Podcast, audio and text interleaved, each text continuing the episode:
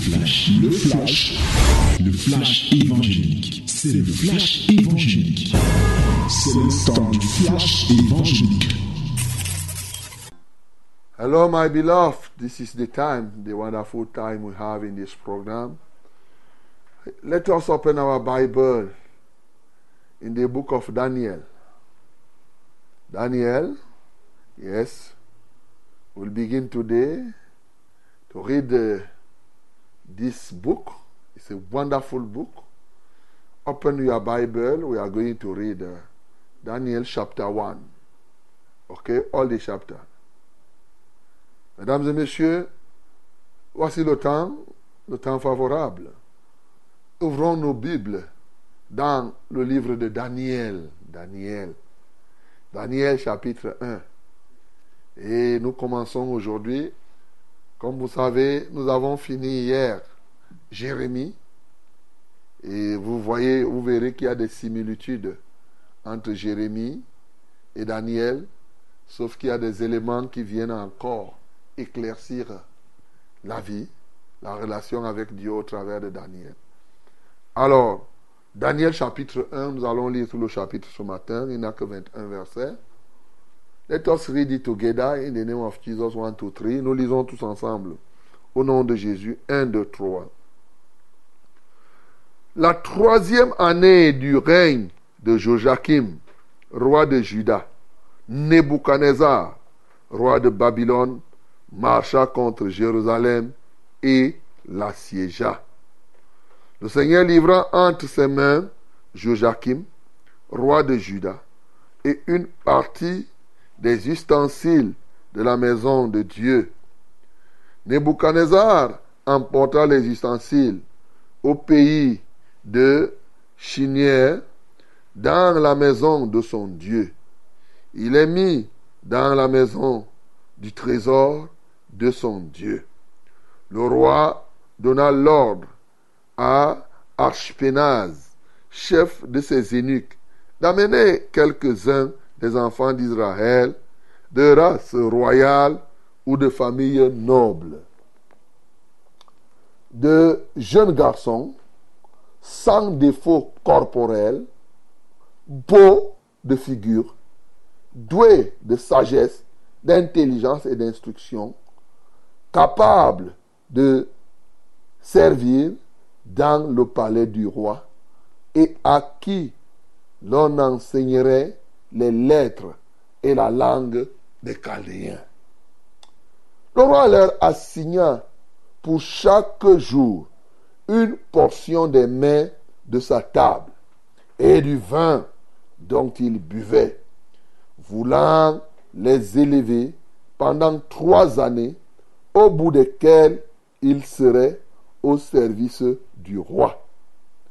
Il y avait parmi eux, d'entre les enfants de Judas, Daniel, Amania, Michael et Azaria. Le chef des eunuques leur donna des noms. À Daniel, celui de Béchazar, à Hamania, celui de Shadrach, à Michael, celui de Meshach, à Azaria, celui d'Abenego. Daniel résolut de ne pas se souiller par les mains du roi et par le vin dont le roi buvait. Et il pria le chef des eunuques de ne pas l'obliger à se souiller. Dieu fit trouver à Daniel faveur et grâce devant le chef des eunuques. Le chef des eunuques dit à Daniel, Je crains mon Seigneur le roi, qui a fixé ce que vous devez manger et boire. Car pourquoi verrait-il votre visage plus abattu que celui des jeunes gens de votre âge Vous exposeriez ma tête auprès du roi. Alors Daniel dit à l'intendant à qui le chef des eunuques avait remis la surveillance de Daniel, de Hamania, de Michael et d'Azaria. Éprouve tes serviteurs pendant dix jours, et qu'on nous donne des légumes à manger et de l'eau à boire. Tu regarderas ensuite notre visage et celui des jeunes gens qui mangent les mets du roi. Et tu agiras avec tes serviteurs d'après ce que tu auras vu. Hmm. Il leur accorda ce qu'ils demandaient et les éprouva pendant dix jours. Au bout de dix jours, ils avaient meilleur visage et plus point que tous les jeunes gens qui mangeaient les mets du roi. L'intendant emportait, les mets et le vin qui leur était destiné et il leur donnait des légumes. Dieu accorda à ces quatre jeunes gens de la science, de l'intelligence dans toutes les lettres et de la sagesse. Et Daniel expliquait toutes les visions et tous les songes. Au terme fixé par le roi, pour qu'on les lui amena, le chef des eunuques les présenta à Nebuchadnezzar. Le roi s'entretint avec eux, et parmi tous ces jeunes gens, il ne s'en trouva aucun comme Daniel, Hamania, Michael et Azaria. Ils furent donc admis au service du roi. Sur tous les objets qui réclamaient de la sagesse et de l'intelligence, et sur lesquels le roi les interrogeait, il les trouvait dix fois supérieurs à tous les magiciens et astrologues qui étaient dans tout son royaume. Ainsi fut Daniel jusqu'à la première année du roi Cyrus. Amen. Quelle dégustation, mon bien-aimé, ce matin. N'est-ce pas, c'est merveilleux de lire la Bible. Voici une situation. Déjà, vous voyez, vous voyez la similitude. Hier, nous avons fini en lisant Jérémie chapitre 52 et je vous ai parlé de la déportation et de la grâce que le roi Joachim a eue. Et ici, Joachim était parmi les premières personnes. Nous avons vu qu'il y avait trois déportations dans Jérémie 52. Et bien sûr, dans la première déportation, Joachim, qui a eu grâce à la fin par le successeur de Nebuchadnezzar, était déporté à la première fois. Tout comme Daniel. La situation ici, ça c'est la première vague des déportés. Daniel en faisait partie. Daniel, c'est un jeune homme, bien sûr. Il n'est pas seul avec ses compagnons, les Amania, les Michael et Azaria. Amania, Michael et Azaria. Je préfère souvent ces noms au nom d'abbé Négomeshach parce que les abbés de Gomeshach, c'est les noms des Babyloniens. Je préfère les noms originels que, qui ont la signification divine que d'avoir les abbés Négo qui ont, qui ont les noms, en fait, c'est les noms des divinités babyloniennes. Voilà. Donc, euh, moi, je préfère Hamania, je préfère Michael, je préfère Sadrach, et, non, je préfère Azaria. Donc, euh, voilà. C'est aussi simple que possible. Ok. Voilà Daniel qui se retrouve déporté, déporté en Israël, euh, déporté à Babylone. Et il y a, moi ce qui me marque ici, c'est les concours. Si on peut titrer ça, comment on peut réussir à un concours? Le roi de Babylone organise un concours. Il dit qu'il veut sélectionner des gens qui vont travailler autour de lui, qu'on a cherché des jeunes. Et les jeunes d'abord qui eux-mêmes sont issus des familles nobles, pas de n'importe quelle La race royale et des familles nobles d'Israël cette fois-ci. Qu'on a lui chercher ces jeunes, avec euh, ces gens, ils doivent travailler autour de lui. Mais voyez les critères qu'il donne des gens qu'on doit choisir. Des jeunes garçons sans défaut corporel. Beaux de figure. Doués de sagesse et d'intelligence et d'instruction. Capables de servir dans le palais du roi. Voilà. Et là, il devait enseigner les lettres des Chaldéens. Donc connaître la langue des, Chaldéens pour pouvoir travailler. Qu'est-ce qui va se passer? Quand on les choisit, le roi dit les nourritures qu'ils doivent manger. Dans l'esprit du roi, c'est ça les nourritures qu'ils doivent manger pour être en bon terme, pour être comme il veut, coquet, bien. Et, et ces eunuques, ces serviteurs vont donner cette nourriture, vont proposer cette nourriture à Daniel et ses compagnons. Daniel, regardant ça avec humilité, dit qu'il ne peut pas se souiller avec les mains du roi. Se souiller. Et il demande à l'eunuque vraiment, nous, on ne veut pas manger ces mains-là. Mais l'eunuque va lui dire que si vous ne mangez pas, vous serez chétif. Et là, si le roi vient vous voir chétif, qu'est-ce qu'il va dire de moi? Mais vous exposez ma vie. Daniel dit maintenant, on va passer à la preuve, à la démonstration par des preuves. Alors, faisons un petit défi. Prenons simplement dix jours. Nous, on mange les légumes. Parce que c'est ça que nous, on sait. Mais les autres, qu'ils mangent les viandes, les vins. Et dix jours après, toi-même, tu vas nous regarder.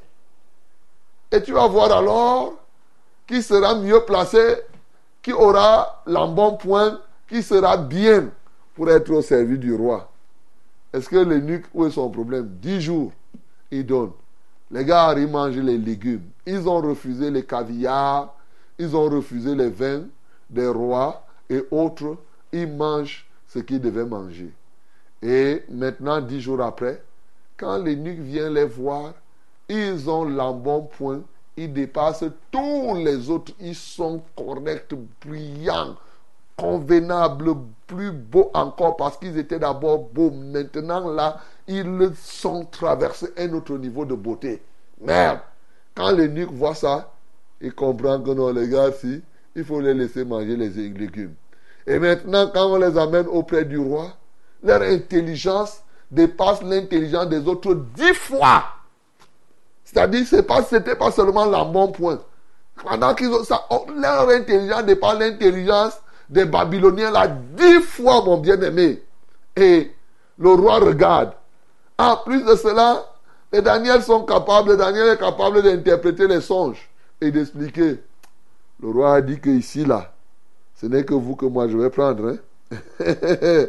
Alors, désormais, ces magiciens n'étaient rien par rapport au roi. Ces astrologues ne pouvaient pas faire grand-chose et Daniel est resté là. Et c'est lui qui était désormais déjà à ce niveau, étant jeune comme il était, c'est lui qui avait été, euh, en fait, quand on dit Daniel ici, comprenez aussi avec ses, ses compagnons.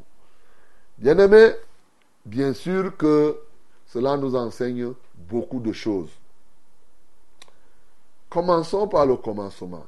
Moi, je veux attirer ton attention sur, vous savez, hein, le roi ici, Nebuchadnezzar, c'est l'image de, de, de, l'adversaire. Ça, c'est certain. Voilà, parce qu'il est babylonien, pas parce qu'il est utilisé d'une manière à un moment par Dieu. Je vous ai déjà expliqué l'autre jour. Alors, donc, euh, Dieu a créé toutes choses pour euh, un but, même le méchant pour le jour du malheur. Voilà. Donc, euh, Nebuchadnezzar ici, il est l'image du méchant, de celui-là qui est de, du côté de Satan, pour parler comme on parle aujourd'hui, en bonne et due forme. Et les Daniels sont là. La première chose que je veux que tu remarques, quel est le genre de personne que Satan, lui, il veut? Quel type d'enfant de Dieu Satan cherche souvent? Ah, je vois ici que Satan n'a pas envoyé, c'est-à-dire que Nebuchadnezzar n'a pas envoyé chercher parmi les enfants d'Israël n'importe qui. Un, il fallait qu'il soit de la race royale, de la famille noble. Il fallait qu'il soit beau, sans défaut de figure, doué de sagesse, d'intelligence, et d'instruction, capables de servir dans le palais du roi, et c'est eux-là. Bien-aimé, je veux te dire une chose. Satan ne poursuit pas n'importe qui. Est-ce que tu me comprends? Quand Satan commence à t'agresser, sache que c'est plutôt parce que tu as un homme, tu es une femme, un homme de valeur. Prends conscience. Regarde ici les critères. Toi, tu peux te voir que tu es laid. Tu peux te voir que tu ne représentes rien. Mais Satan, lui, voit ta beauté. Satan, lui, voit comment tu es. C'est pour cela qu'il va venir te chercher, afin que tu sois à son service. Il va voir ce qu'on appelle ton étoile. C'est pour cela qu'il va venir te chercher. C'est pourquoi il va être derrière toi. Parce que même Satan n'aime pas les cancres. Même Satan n'aime pas n'importe qui. Non. Il aime les gens qui sont doués de certains talents, de certaines capacités. Oui. Lorsque Satan vient et tu le vois là, il te poursuit. Quand tu vois quelqu'un qui est possédé par les démons, généralement, ne le prend pas au premier degré. Satan ne se décide pas de prendre quelqu'un au hasard. Si tu vois un sorcier là, sache que Satan a bien vu que le sorcier avait des capacités et c'est pourquoi Satan l'a attiré vers lui.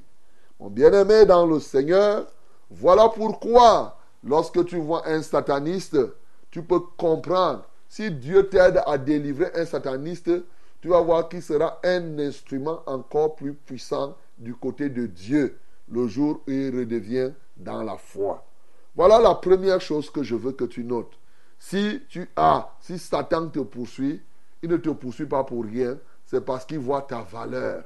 Il sait qui tu es et comment il sait que tu peux faire quelque chose. Et alors, dès cet instant, la présence de Satan dans la vie de quelqu'un peut nous amener à comprendre plutôt que c'est quelqu'un qui est valeureux. Alléluia. Bien sûr, sauf ceux-là qui sont déjà dans la foi et qui ont, été délivrés de la main de Satan depuis. Bien-aimé, ce matin, est-ce que tu voudrais que je, te dise encore que tu es précieux? Et que tu as de la valeur Et c'est cette valeur que Satan poursuit. La deuxième chose que je veux que tu notes ici, c'est l'école du monde. L'école du monde. L'école en général. Il choisit des gens, il veut les former, les critères par lesquels l'ennemi pense qu'il peut avoir des gens à son service. Il leur fait apprendre sa langue. Il dit oui, en enseignant les lettres et la langue des Chaldéens. Il donne aux hommes les rudiments de ce monde et la langue de ce monde. Bien-aimé, c'est ça. Tu comprends aujourd'hui pourquoi un vrai enfant de Dieu ne s'accommode pas des langues du monde. Il ne s'accommode pas de tout cela. Parce que quelque part, l'ennemi aime que les gens parlent la langue, la langue du monde. Un vrai enfant de Dieu demeure dans la langue qui est normale. C'est-à-dire qu'au lieu de faire, de retomber dans les plaisanteries de ce monde. Mais le monde a ses mécanismes qui ne sont pas ceux de Dieu. Et c'est la troisième chose que je veux que tu notes ici. Pour le roi, afin que les gens aient bon point, il faut qu'il mange la même nourriture que lui. Il faut qu'il mange les caviar. Il faut qu'il mange, il boive les mêmes vins. Mais pour nous qui sommes enfants de Dieu, pour que nous soyons bien, pour que nous soyons intelligents, pour que nous soyons beaux, nous, ce ne sont pas les repas et les nourritures de ce monde qui nous rendent bien. Il y a des gens qui sont souvent aigris. Quand ils entendent que certains sont partis au palais de l'unité, eux, ils ne partent pas. Ils pensent qu'ils partent manger des choses là-bas. Si tu ne manges pas la nourriture qui est palais de l'unité, ça fait quoi? Si tu ne manges même pas la nourriture dans les grands restaurants, ça fait quoi, mon bien-aimé? Il y a des gens qui sont derrière ces choses comme si ils disent qu'ils sont enfants de Dieu, mais ils sont aigris. Oh, mon mari ne m'amène pas souvent dans les restaurants. Oh, ceci, cela. Pourquoi? Parce que dans leur cœur, Ils pensent que c'est la manière, c'est la nourriture du monde qui est la meilleure. Non, mon bien-aimé, je suis en train de parler la terre à terre. Tu peux comprendre que tu peux manger la nourriture que toi tu dois manger et bien entendu tu auras l'embonpoint. Là, ils ont refusé les vins, ils ont refusé toutes ces choses, ils se sont contentés des légumes. Non seulement ils étaient physiquement au point, mais aussi et surtout leur intelligence était dix fois supérieure à celle des autres. Qu'est-ce qui a fait que leur intelligence soit dix fois supérieure? Bien sûr que la nourriture qu'ils mangeaient avait une part de responsabilité, une part d'action là-dedans. Bien-aimés dans le Seigneur, allons maintenant dans un deuxième niveau pour comprendre qu'est-ce qui, pourquoi Daniel a-t-il refusé de manger les mets du roi Maintenant, comment, qu'est-ce qui constitue le roi, la, la nourriture du roi de Babylone? Qu'est-ce que les satanistes mangent? Bien-aimé, maintenant tu peux comprendre. Le vin, tu peux voir un sataniste en train de boire du vin alors que c'est le sang des hommes qu'il est en train de boire. Voilà. Tu peux voir là, on vient vous servir les viandes. Mais les viandes là, c'est les viandes sacrifiées aux idoles. Ça peut même être la chair humaine. Tu comprends ça? Donc, il faut faire très attention. Souvent, vous pouvez même être dans un deuil. On est là, on découpe, on, vous dit que c'est le porc qu'on est en train de découper. Alors qu'on est en train de découper quelqu'un, qu'on est en train de manger, on te donne aussi la nourriture. Tu pars au deuil, tu reviens avec le ventre gonflé, tu deviens malade parce qu'on est parti déposer en toi d'autres nourritures, d'autres choses. Tu pars bagarrer pour un petit morceau, je ne sais pas, de bœuf qu'on partage lors de, de, de, de, de deuils. Tu es là, tu cours. Tu ne sais pas que le bœuf, on peut tuer un bœuf là alors que c'est un être humain qu'on est en train de te donner. Daniel connaissait, c'est pourquoi vous voyez le principe au niveau des juifs, le principe du régime alimentaire. Ils ne, mangeaient qu'en réalité les animaux qui n'étaient pas impurs. À leur époque, c'était clair. Alors, les animaux qui n'étaient pas impurs, aujourd'hui sont ces éléments-là que le diable peut mettre sur sa table et toi tu viens là, tu manges, tu manges, ça te plaît, alors que tu ne sais pas où est-ce que cette histoire vient. Ça, il faut que je vous le dise sincèrement.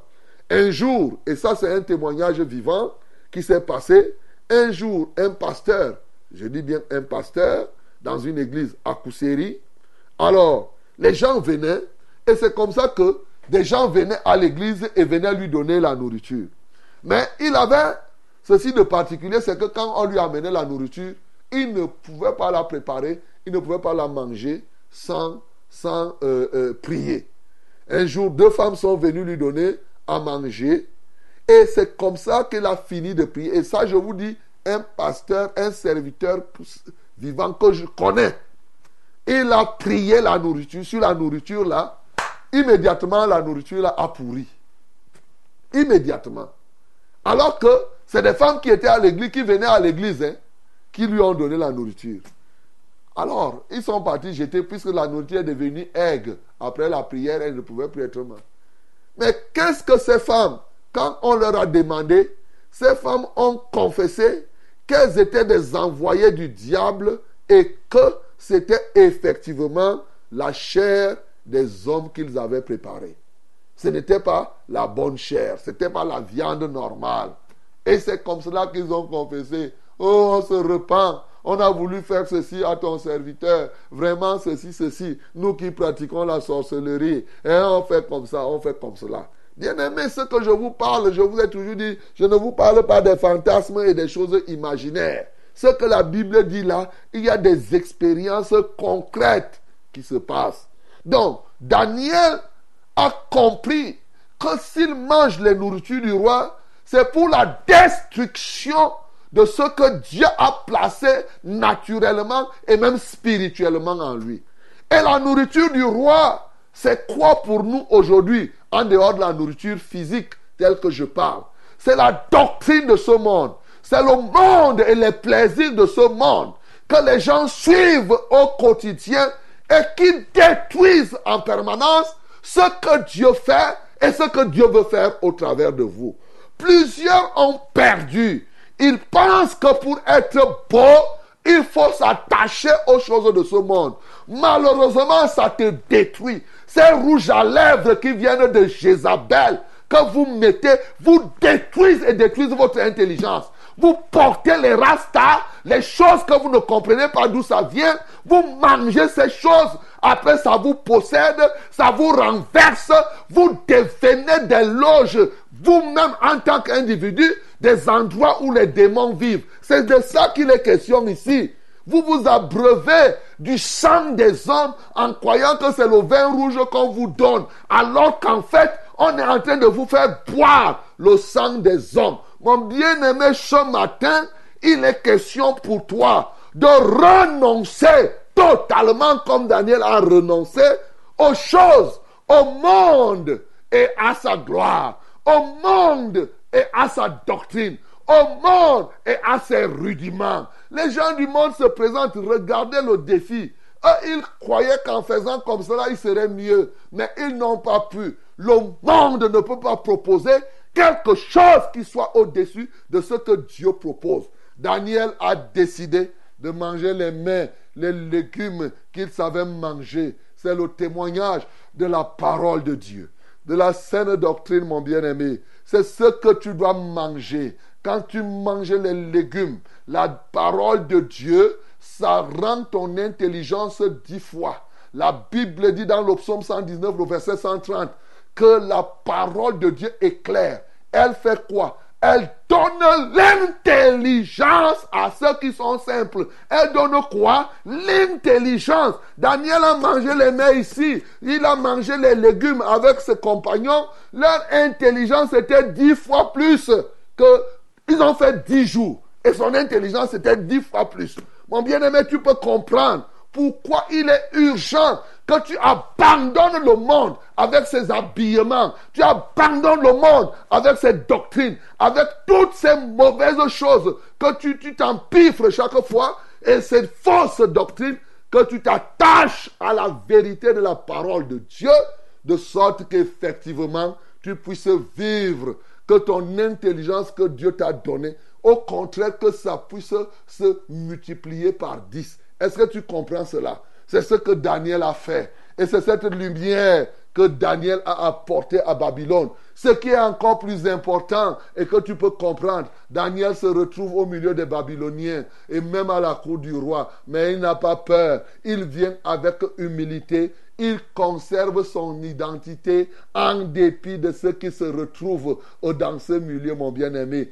Quelle merveille. Aujourd'hui, ton identité, tu es enfant de Dieu, ton identité est attaquée chaque fois. Quand tu vois un homme du monde en train de faire des méthodes, d'utiliser les méthodes du monde pour réussir, tu as tendance à abandonner ce que toi tu as pour aller suivre Daniel avec confiance que ces légumes vont faire qu'il dépasse tous les autres. Est-ce que toi tu as confiance que en t'attachant à la saine parole de Dieu, tu vas être élevé au-dessus. Voilà le concours. Quelqu'un qui a réussi au concours devant les païens parce qu'il s'est attaché au fondement de la parole. Si c'était toi, tu devais chercher les méthodes du monde, tu jongles, tu vas à gauche, après tu vas commencer à dire je suis enfant de Dieu. Le défi t'est lancé, bien-aimé. La conservation de ton identité au milieu de ce monde païen, au milieu de ce monde plein de pervers.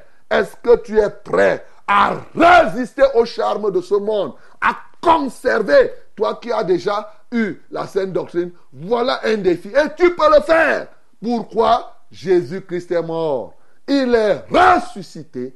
Il a détruit tout ce qui pouvait t'empêcher de réaliser cela. Et quand tu crois et tu t'attaches à lui, tu es donc désormais victorieux. Il est là comme nous avons chanté avec toi. Tous les jours, partout, il est là. En t'accrochant à lui, mon bien-aimé, rien ne t'empêchera effectivement de pouvoir être premier. Alors que toi, tu manges la nourriture de Dieu, les autres font leurs choses.